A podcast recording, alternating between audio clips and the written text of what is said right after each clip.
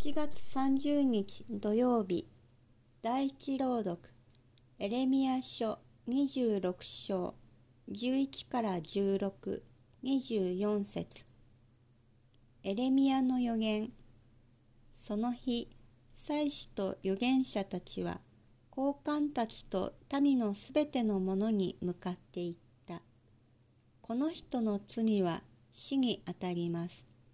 彼はあなた方自身が聞かれたように、この都に敵対する預言をしました。エレミヤは、高官たちと民のすべてのものに向かっていった。主が私を使わされ、お前たちが聞いたすべての言葉を、この神殿とこの都に対して預言させられたのだ。今こそ、お前たちは自分の道と行いを正し、お前たちの神、主の声に聞き従わねばならない。主はこのように告げられた災いを思い直されるかもしれない。私はお前たちの手中にある。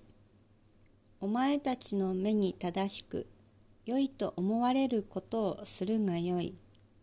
ただ、よく覚えておくがよい。